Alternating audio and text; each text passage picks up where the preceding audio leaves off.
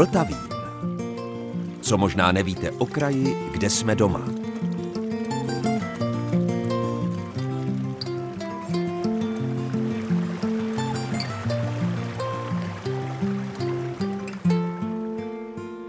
Posloucháte Český rozhlas České Budějovice, posloucháte Vltavín a dobrého dne i poslechu vám od mikrofonu přeje Zdeněk Zajíček.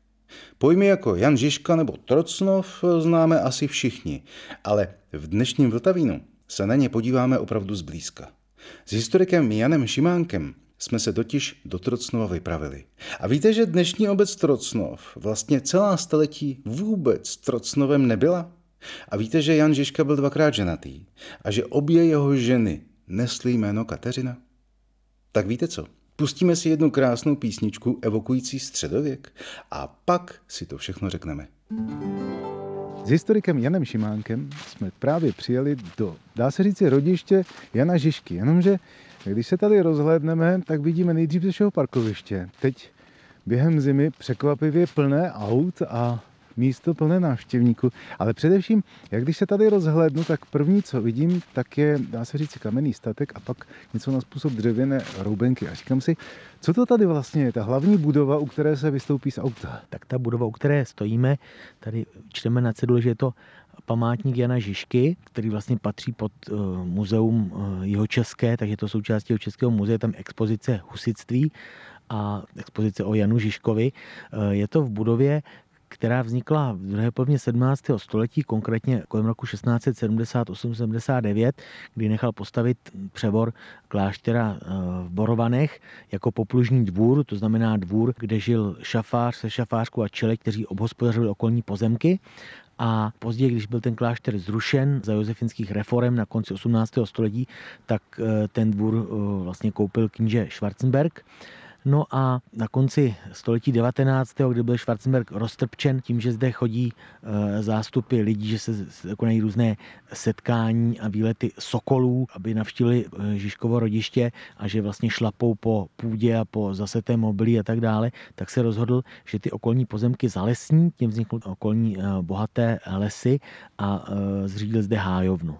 A ta zde byla ještě do, v té první polovině 20. století a potom po druhé světové válce byl, byla teda ta hájovna přeměněna na to muzeum Jana Žižky. Čili ta roubeno-kamenná stavba, to už vypadá spíše na ten styl hájovny. Ano, to už je tedy z té e, novější doby. No tak pojďme dál, veďte mě, protože už je to hodně dávno, co jsem tady byl naposledy. Upřímně řečeno, když se řekne Jan Žižka, tak asi v téhle republice není člověk, který by ho neznal, nebo by ale aspoň o něm neslyšel při nejmenším ve škole. Také všichni asi známe pojem Trocnov, ale co se týče Trocnova jako takového, co o něm víme? O Janu Žižkovi přece jenom něco víme, ale o Trocnově jako takovém, já mám takový pocit, že e, ta vesnička, se kterou to máme spojené, kolem které se sem v podstatě projíždí, tak to asi nebude Trocnov, že to tady spíše podle, dejme tomu, těch původních základů, které jsou tady v Žižkově rodiště vidět, že ten Trocnov byla spíše samota. Říkáte to správně tou vesničkou, kterou jsme sem projížděli, která nese ten název Trocnov, kde je ta železniční zastávka, tak ta vesnice se jmenovala původně Zaluží celá staletí, až v roce 1949 byla přejmenována na Trocnov. Naopak to místo, kde jsme, tak to je ten původní Trocnov, kde byly dva statky eh, z doby Jana Žižky z té druhé poloviny 14. století. Eh, nejsou zde starší archeologické nálezy právě před tou polovinou toho 14. století, to je teda ta doba vláda Karla IV. Předtím zde pravděpodobně nic nebylo a ty dva statky, které zde tedy v té Žižkově době vznikly, tu existovaly až do počátku třicetileté války, kdy zanikly v souvislosti s tím vypleněním tohoto prostoru na jihu Čech. No a když tedy spustli, tak po té válce právě zde ten převor toho kláštera vybudoval ten poplužní dvůr, teda to nynější muzeum. Čili pojďme k těm základům. Je to vlastně naznačený půdorys té obytné části toho dvora, kde se snad Jan Žižka narodil. Eh, musíme říci snad, protože eh, zde byl ještě jeden dvorec, který je označován jako dvorec jeho strice Mikeše. Eh, my nevíme jestli to byl stric nebo ne.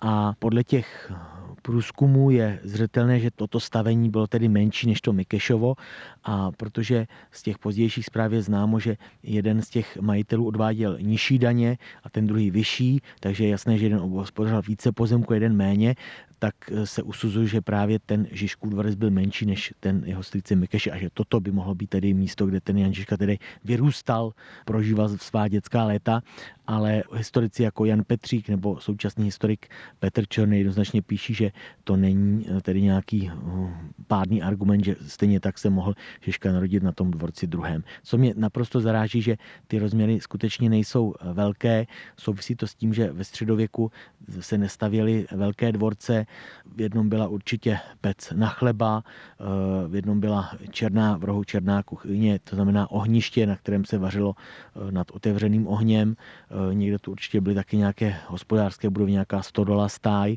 A z toho vyplývá hlavně to, že ty rodiče eh, Jana Žižky, otec se jmenoval údajně Řehoř, matka Johana, eh, takže si skutečně nežili nějak nadpoměrně, že ten jejich způsob života se nějak příliš neodlišoval od života těch běžných sedláků, akorát s tím rozdílem, že tedy patřili do těch příslušníků nižší šlechty, že byli osobně svobodní, že měli kontakty eh, jistě eh, s tou okolní šlechtou v těch okolních tvrzích a vesnicích. A to dětství, které zde Žižka prožíval, tak to nebylo, že by chtěl následovat i své rodiče v tom zemánském způsobu života, protože on měl jiné schopnosti, jiné dovednosti, takže si zvolil tu vojenskou kariéru.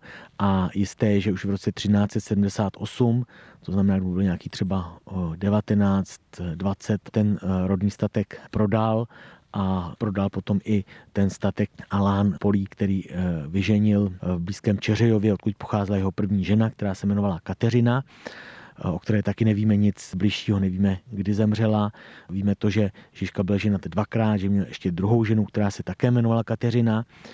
To, co tady vidíme, to znamená půdorys, dejme tomu jedna místnost je zhruba odhadem tak 4x5 metrů, druhá tak 6x6, asi tak možná 7x7.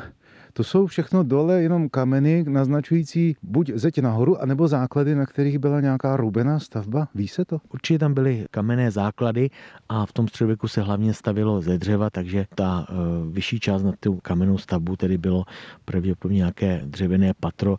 Na té informační tabuli jsme viděli i zhruba nákres, jak to asi mohlo vypadat. Je tam tedy nakreslena eh, nějaká došková střecha, mohla být třeba také šindelová, nemůžeme to stanovit. S historikem Janem Šimánkem právě teď obcházíme stavení původního Žižkova dvora v Trocnově, nebo přesně řečeno na samotě, které se říkalo Trocnov. A snažíme se obejít poměrně nevelké základy toho, co tady původně stálo. Když si zkusíme projít dovnitř, tak jsou tu základy dvou místností. Zkusme tu menší. Co tady bylo? Té menší byly odkryty pozůstatky ohniště, takže ten archeolog Antonín Hejna, který zde ten výzkum dělal v tom roce 1956, usoudil, že ta menší e, prostora byla kuchyně. Tam se vařilo, tam bylo to otevřené ohniště. Ohniště no, bývalo buď uprostřed s nějakým dýmníkem, anebo nebo v rohu někde s nějakým přistaveným komínem. Kde by to tak mohlo být? Kam byste to typoval? Já bych to, já nevím, já upřímně řečeno, možná mě to táhne sem do toho pravého rohu, ale nej, nejsem si jistý. V každém případě teda tady se vařilo, tady se jedlo, tady se scházela rodina, dejme tomu k večeři. Možná k večeři, ale musíme ještě usoudit to, že když se vařilo na tom otevřeném ohni, tak byla ta místnost, eh, ta kuchyně v tom středověku velmi začouzená, takže ten pobyt zde nebyl úplně příjemný. A proto eh, se předpokládá, že ta rodina se především scházela v té vedlejší místnosti, kde byl krb, která byla určena třeba i k tomu stolování, tam stál pravděpodobně nějaký stůl na jídlo, ale zase je možné, že když třeba chtěli ušetřit eh, dřevo, i když já si myslím, že tady dřeva byla v okolí dost, takže se topilo jenom v té kuchyni a tady se mohlo třeba také jíst, takže to přesně nemůže nikdo, nikdo nikdo stanovit. Tak půjdeme vedle. Tady je naznačená i zeď a chodba, nebo něco na způsob chodby do té vedlejší větší místnosti. To už má dokonce i nějaký výklenek, nebo nějakou část jakoby vybočenou z té jednoduché struktury stavby. A tady tedy žila tehdejší Žižková rodina. Přesně řečeno, jeho rodiče. Pojďme připomenout, jak to tedy s tou rodinou Žižkových bylo. My o něm víme, že se narodil někdy v roce 1359, 60, tak nějak to vycházelo, ty odhady, je to tak? Ano, je to tak, kolem roku 1360.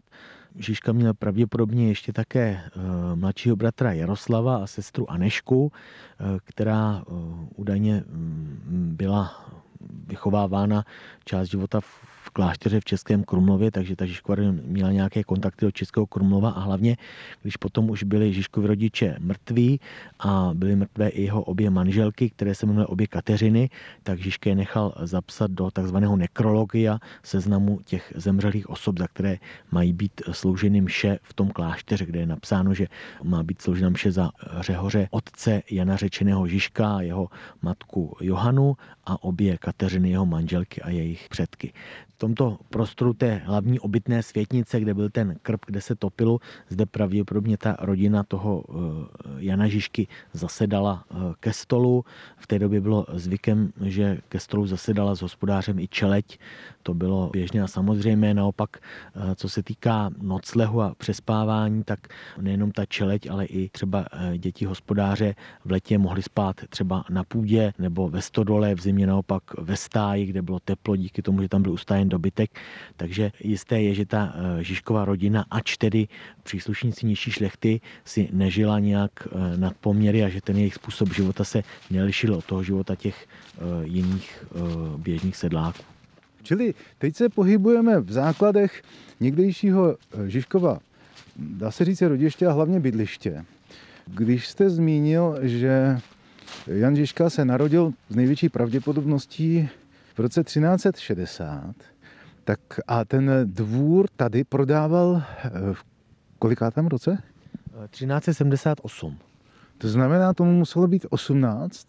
A jestliže on to prodával, tak byl asi nejstarší tedy z těch svých sourozenců. Pravděpodobně ano. Pravděpodobně byl tedy nejstarší a nechtěl eh, tedy žít, jako žili jeho rodiče a zvolil si tu vojenskou kariéru, takže určitě ten Trocnov ho nelákal, aby tady prožil celý život jako sedlák a navíc ta doba toho konce 14. století, počátku 15. století byla dobou neklidnou, kdy narůstaly nejrůznější pře a konflikty mezi tou eh, místní šlechtou a právě ty příslušníci nižší šlechty, která byla chudá, vstupovali do služeb té šlechty vyšší, třeba do služeb Rožumberku, nebo právě i měli blízko k eh, panovníkovi.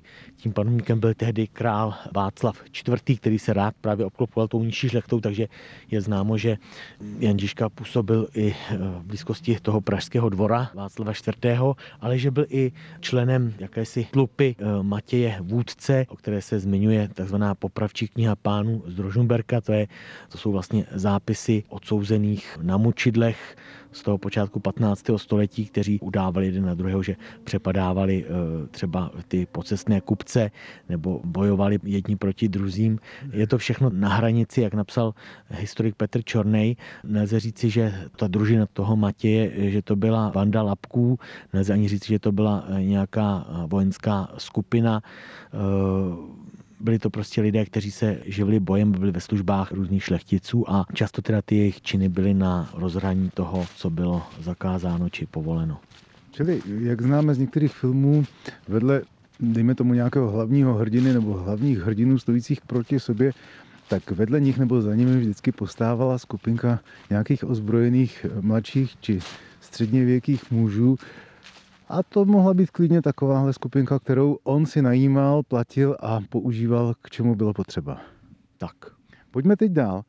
Teď jste říkal, že tady v Trocnově je ještě jeden dvůr, u kterého se také odhadovalo, že by to mohl být ten, který Žižkovým patřil. A ten je kde? Měl by být na opačné straně od toho současného muzea, takže za chvilku bychom k němu měli, eh, měli dojít. Tady jsou turistické značky, červeně značená, značená stezka, tak já předpokládám, že za chviličku k němu, k němu dojdeme. Tak se vydáváme dál, protože tady v Trocnově, tedy v tom původním Trocnově, je vedle dvorce, o kterém jsme teď mluvili, ještě jeden. To je, tady se píše směr Opůzky Šipka k Mikšovu dvorci areál památníku Jana Žižky. Čili to je ten druhý dvorec, o kterém jste mluvil, že není vyloučeno, že by to mohl být i ten, který těm Žižkům patřil. Ano, říkáte to eh, správně. Tady stojíme u té cedule, před námi je jeden malý rybníček, z druhé strany je další rybník a za ním je eh, ten dvorec, který byl teda rozlohou větší a eh, z tradice se udává, že tedy patřil snad strýci Jana Žižky, zda to byl strýc jeho příbuzný, taky nemůžeme přesně tvrdit, ale víme, že to byl tedy dvůr, který byl větší než ten na kterém jsme byli před chvilkou vedle toho muzea. On celý ten areál je v podstatě lehce svažující se poměrně doširoka rozlehlé údolíčko. Je to takový, skoro řekl bych až trichtýřek, protože na jedné straně toho svahu je jeden dvorec, pak je tu jeden velký rybník dole a jeden menší rybníček na opačné straně, vybudovaný také ve svahu a tady už po té prohlídce poznáte, že je to takzvaný grandlový rybník, založen ve středověku, obnoven v roce 1958. Tak a už jsme tady. Obejdete rybníček a tady už vás vítá cedule. Na tomto místě stával druhý trocnovský dvorec, původně majetek Mikše, považovaného za strýce Jana Žižky. Dvorec měl obytné stavení se světnicí, komorou, kuchyní a sklepem. Západně od něho byla na dlážděném dvoře pec, severně pak hospodářská stavba s obydlím, pro čeleť a při jižním okraji dvorce byla roubena studna. Tento dvorec existoval od konce 14. do počátku 17. století. Tak pojďme dál. Už jsme tady, už ten dvorec vidím. Když se tak rozlížím, říkám si, jak to tady tehdy v tom středověku mohlo vypadat ten eh, archeologický průzkum zde eh, začal v roce 1921 a podnět k němu dal eh, doktor Jan Petřík, který byl mm, předsedou spolku pro zbudování Žižkova pomníku v Trocnově. Jan Petřík byl rodák tady ze zdejšího kraje, narodil se ve vesničce Todně v roce 1895, vystudoval práva a pak se stal dokonce i soudcem a Historie byla jeho velkou eh, zálibou, takže je známo, že byl v kontaktu i třeba s eh, historikem Josefem Pekařem, s kterým korespondoval a napsal právě některé drobné studie k dějinám Trocnova. A on měl právě tu myšlenku, že pokud se zde nachází studně, kterou objevil jako první s tím vnatným pramenem pozůstatky studně, takže zde musel byli bydlet nějací lidé. A to dalo podnět tomu, aby se začaly právě ty vykopávky. V tom roce 1921 trvaly postupně až do roku 1937. Je třeba ovšem zmínit, že současní archeologové z toho radost nemají, protože tehdy před těma stolety se nevyužívaly ty moderní archeologické metody bádání po vrstvách, přesné popisování, takže se našlo velké množství eh, předmětů keramiky, která pochází právě od té druhé poloviny 14. století až do počátku 17. století. V té době zde žili lidé v venkovské hospodářství, původně toho nižšího šlechtice, později tedy eh, sedláka. No a někdy eh, na počátku té 30. leté válce tento Mikšův dvorec zanikl stejně jako ten druhý dvorec eh, Žižkův. Zkusme odhadnout, nebo je to nějak popsáno, co tady kde bylo? Na té eh, informační eh, desce stojí, že dvorec měl srubové stavení na kamenné pozvězdívce, podobně jako ten předchozí, z části byl podsklepený k tomu stavení přilehala další strubová stavba, která měla funkci hospodářskou. To znamená, že zde byly patrně umístěny chlévy nebo skladiště hospodářského náčiní. E, nedaleko pak stávala ještě druhá dřevěná stavba, kterou využívala čelátka nebo sloužila jako stodola. Takže dvě dřevěné stavby a jedna, jedna tedy s tou kamenou podezdívkou. E, na dvoře se nacházela taky pec a studna. Ta pec byla, e, mohla být i samostatně na to pečení chleba a právě v té studně, kterou tamhle eh, vidíme na okraji jeho západním, se v době výzkumu našlo velké množství střepů, kachlů a kovových předmětů od toho 14. do 17. století. Dvůr byl eh, vydlážděn kamením a kolem dokola byl patrně obehnán plotem kůlů, které byly zaraženy do země. Dobře, když jsme u toho dřeva a u těch stromů, kde je ten pověstný Žižkův dub, kde se narodil. Musíme se vrátit eh, zpátky směrem k tomu památníku jeho Českého muzea a pak se dáme doprava a dopředu a dojdeme k němu. Posloucháte Český rozhlas České Budějovice, posloucháte Vltavín. Už jsem se trošku zadýchal tady do toho kopce k té monumentální soše. Pokud bych měl srovnat třeba tuto sochu, která tady vodí celému tomuto údolí, a dejme tomu sochu u sudoměře, tak tahle je modernější, ale pokud bych to řekl vyloženě lidově, moc z toho čuhají ta 50. léta, nebo respektive ten budovatelský duch komunismu a hlavně ten podstavec, který se tenkrát stavíval v podobném duchu i pod různé tanky a pod různé houfnice a pod různé rodoarmějce a pomníky osvobození a podobně. Možná kdyby tady byla jenom ta socha samotná bez toho podstavce, bylo by to ještě zajímavější.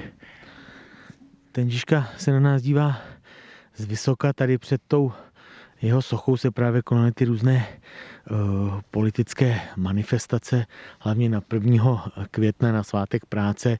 Bylo to místo, kde se setkávali pionýři a svazáci a tak dále.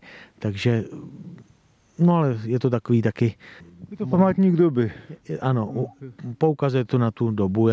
Jenom jsme bychom měli říci, že tedy eh, ta socha je podle návrhu architekta sochaře Josefa Malejovského a vznikla tedy na konci 50. let. Když už stojíme tady pod tou Žižkovou sochou a pod tou mohylou přímo v areálu Jana Žižky v Trocnově, tak já jenom dodám, že Autorem, jak jste říkali, je akademický sochař Josef Malijovský. A že práce na stavbě téhleté sochy probíhaly v době, kdy vrcholily úpravy Trocnovského areálu. A veřejnosti byla poprvé představena 17. července 1960 u příležitosti slavnostního otevření nově zrekonstruovaného Trocnovského rodiště Jana Žižky.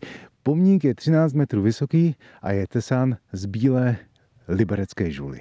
No a to srovnání s tou sudoměří, tam ta kodetová socha mi připadá naprosto geniální. No když nad tím tak přemýšlím, právě u té sudoměře na mě dýchá celý duch té krajiny. Eh, tam je to místo vyloženě kouzelné. Do růžice rozprostřené rybníky okolo, uprostřed návrší s obrovskou monumentální sochou, které vevodí tomu místu, kde se udála první bitva dá se říci, ještě spoluvedená. On tam ještě, Jan Žižka nebyl tím hlavním vůdcem té bojové strategie, ale byl jedním ze dvou. Přesně řečeno ze tří. A teprve potom převzal postupně celé velení. Nicméně ta sudoměřská krajina, která vás musí určitě uchvátit, tak jako mě, když se tam vydáte, tak ta je rozložená hlavně mezi těmi rybníky a pokud ji znáte a vybavíte si ji z filmu o Takara Vávry, protože ten tu první sudoměřskou bitvu skutečně točil na místě, kde se odehrál.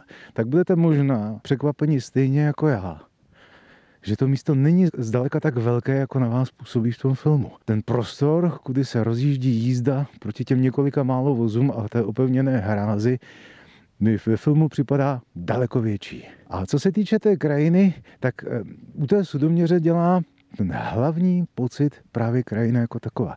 Tady je to trošku, co se tohoto stylu týče, chudší, protože v Trocnově jsme de facto v jednom ne tak příkrém údolí a hlavně jsme především z velké části v lese, kde je několik málo pozůstatků po někdejších dvou dvorcích, které tu byly. A teď už jsme se konečně s historikem Janem Šimánkem propracovali trocnovským areálem k místu, kde tedy tady někde byl ten dub, přímo v těch místech, kde je ten kámen?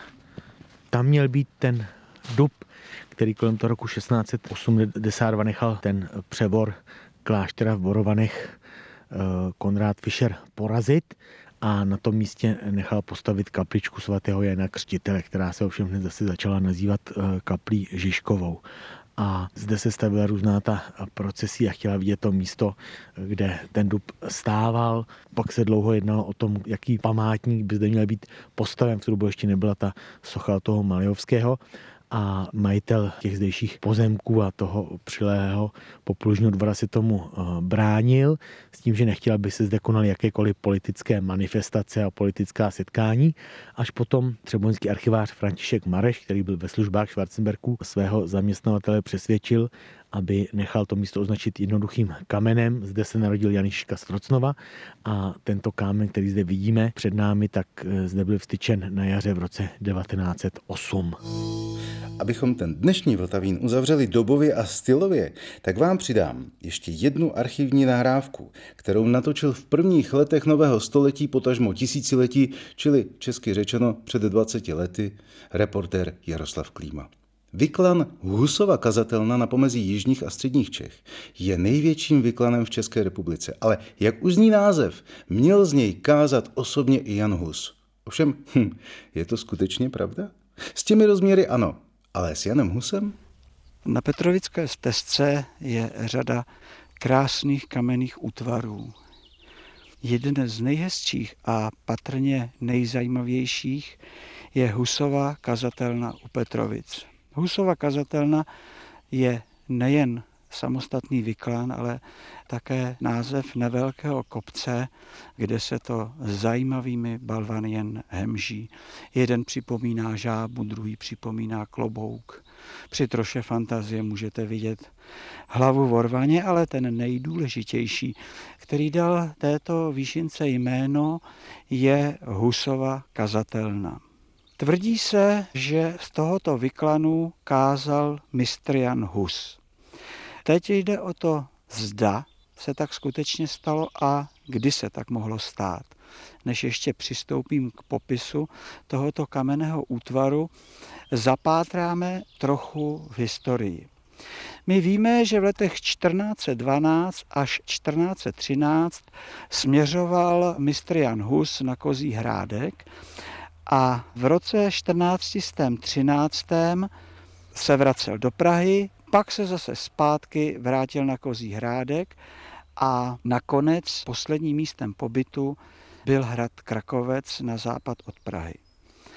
Jenže mezi tím je jedno zvláštní a zajímavé místo a to je hrad Zvěřinec, který je odtud od Husovy kazatelny vzdálen vzdušnou čarou 10-15 kilometrů. Podle popisu míst, kde mistr Jan Hus kázal, nikde věrohodně není doloženo, že by se vyskytoval právě tady v okolí zvěřince, to by mohla být jenom legenda nebo zbožné přání. Ale v některých pramenech se také uvádí, že mistr Jan Hus kázal na Jistevnicku, Sedlecku a Voticku. A to už by bylo v pořádku, do toho by patřil jeho fiktivní nebo domělý pobyt na hradě Zvěřinci a možnost, že by kázal také tady z Husovy kazatelny. Myslím si, že tady z těch míst by mistr Jan Hus obsáhl větší množství lidu. Připustíme-li, že v Husově době před zhruba 600 lety tenhle kopec nebyl zarostlý, tak by vlastně se tady mohlo schromáždit na tisíce lidí. Husova kazatelna je tedy samostatný vyklan, vysoký přes 2 metry a kolem něj je řada kamenů, na které si lidé mohli posedat, takže mistr Jan Husby byl na té kazatelně vlastně uprostřed davu. A nahoře na té kazatelně je taková miska a to by vlastně bylo místo, kde by mohl stát a hovořit k davům. Podívejme se ještě na jednu zajímavou skutečnost. Inženýr Pavel Kozák ve své knížce Tajemná místa uvádí, že mistr Jan Hus si zřejmě vybíral místa s ohledem na určitou energii. Kozí hrádek prý dává vyloženě pozitivní energii. Zvěřinec snad také. Ale inženýr Pavel Kozák zkoumal i místo Husovy kazatelny a říká, že energie místa nepřináší nic dobrého prokázání, že tady nebyla žádná pravěká svatyně že to zřejmě bylo obětiště a že kámen nazvaný Husova kazatelna byl obětním kamenem. Mohlo by to tak být, protože kamen je dominantní skálou tady v těchto místech. Tím, že je to vyklan, který je uložen vlastně jenom na necelé čtvrtce metru čtverečního, zvedá se nahoru a z jedné strany vypadá jak Janošíkův klobouk, ale já ho teď pozoruji ze severu a připomíná mi trochu jako morče. Je to také, dalo by se říci, taková rozkvetlá růže. A nahoře je obětní miska, takzvaná obětní miska, a z ní potom vede dolů takový žlab, který vlastně měl svádět krev obětí až dolů. Teď je otázka, zda tady mistr Jan Hus mohl kázat. Inženýr Pavel Kozák uvádí, že vyklan Husova kazatelna přináší negativní energii. Dejme tomu, že mistr Jan Hus skutečně na tomto vyklanu kázal a získal negativní energii, to znamená, že vlastně tím, že se na tomto kameni objevil, že tady nahoře delší dobu byl, vlastně se snížila jeho aktivita a že možná připustil i to, že pojede do kostnice na koncil. Ale to všechno jsou jenom úvahy. Nejsem citlivý na negativní energie. Zkusme teď úplně prostou věc. Jak se mistr Jan Hus na ten kámen dostal? Tak teď tedy konečně s pomocí kolegy Milana Vávry stojím na Husově kazatelně. Ta miska je hluboká asi 35 cm, průměr má skoro metr, takže to vypadá jako kazatelna. Tady na tom vyklanu je ještě několik takzvaných obětních misek. Tahle ta, která vlastně tvoří dno té kazatelny, by mohla být obětní miskou, z které stékala krev obětí stejně tak jako polomiska na východní straně vyklanu. Ten vyklan tady nahoře vypadá tak jako pětiúhelník. Nebudu spochybňovat, zda to bylo či nebylo obětiště, ale tady na pravém kraji se objevuje jedna taková malá obětní miska. Je v ní jemné bahno, okolo je mech a to bahno je i v létě vlhké. To znamená, že tady vlastně zůstává jezírko od podzima do zimy do jara a tady může dělat voda a posléze led své dílo tak, jako to dělá na jiných kamenech. No a to se dostáváme k jiné teorii, že ona obětní mísa není vlastně obětní mísou, ale že je to útvar vzniklý přirozeným zvětráváním. Inženýr Pavel Kozák mě varoval, abych nevstupoval na Husovu kazatelnu, že je tady velká negativní energie. Nejsem na tyhle energetické přílivy, odlivy příliš citlivý, možná, že mě bude hlava bolet až odpoledne, ale nicméně poslechnu inženýra Pavla Kozáka, opustím Husovu kazatelnu, snad to půjde lépe dolů než nahoru. Ale v každém případě pohled z tohoto vyklanu do okolí je impozantní. Já bych to řekl trochu jinak. Jestliže se někdo už dostane sem a bude kolem sebe vidět davy lidí, zřejmě ten pohled do okolí překoná tu negativní energii. Zda se tak stalo u mistra Jana Husy, nebo tomu bylo naopak, toť opět jedna z nezodpovězených otázek. A to už je z dnešního Vltavínu všechno. Od mikrofonu se loučí Zdeněk Zajček, od mixážního pultu Michal Kolář a vězte, že za týden jsme tady zase ve stejném čase.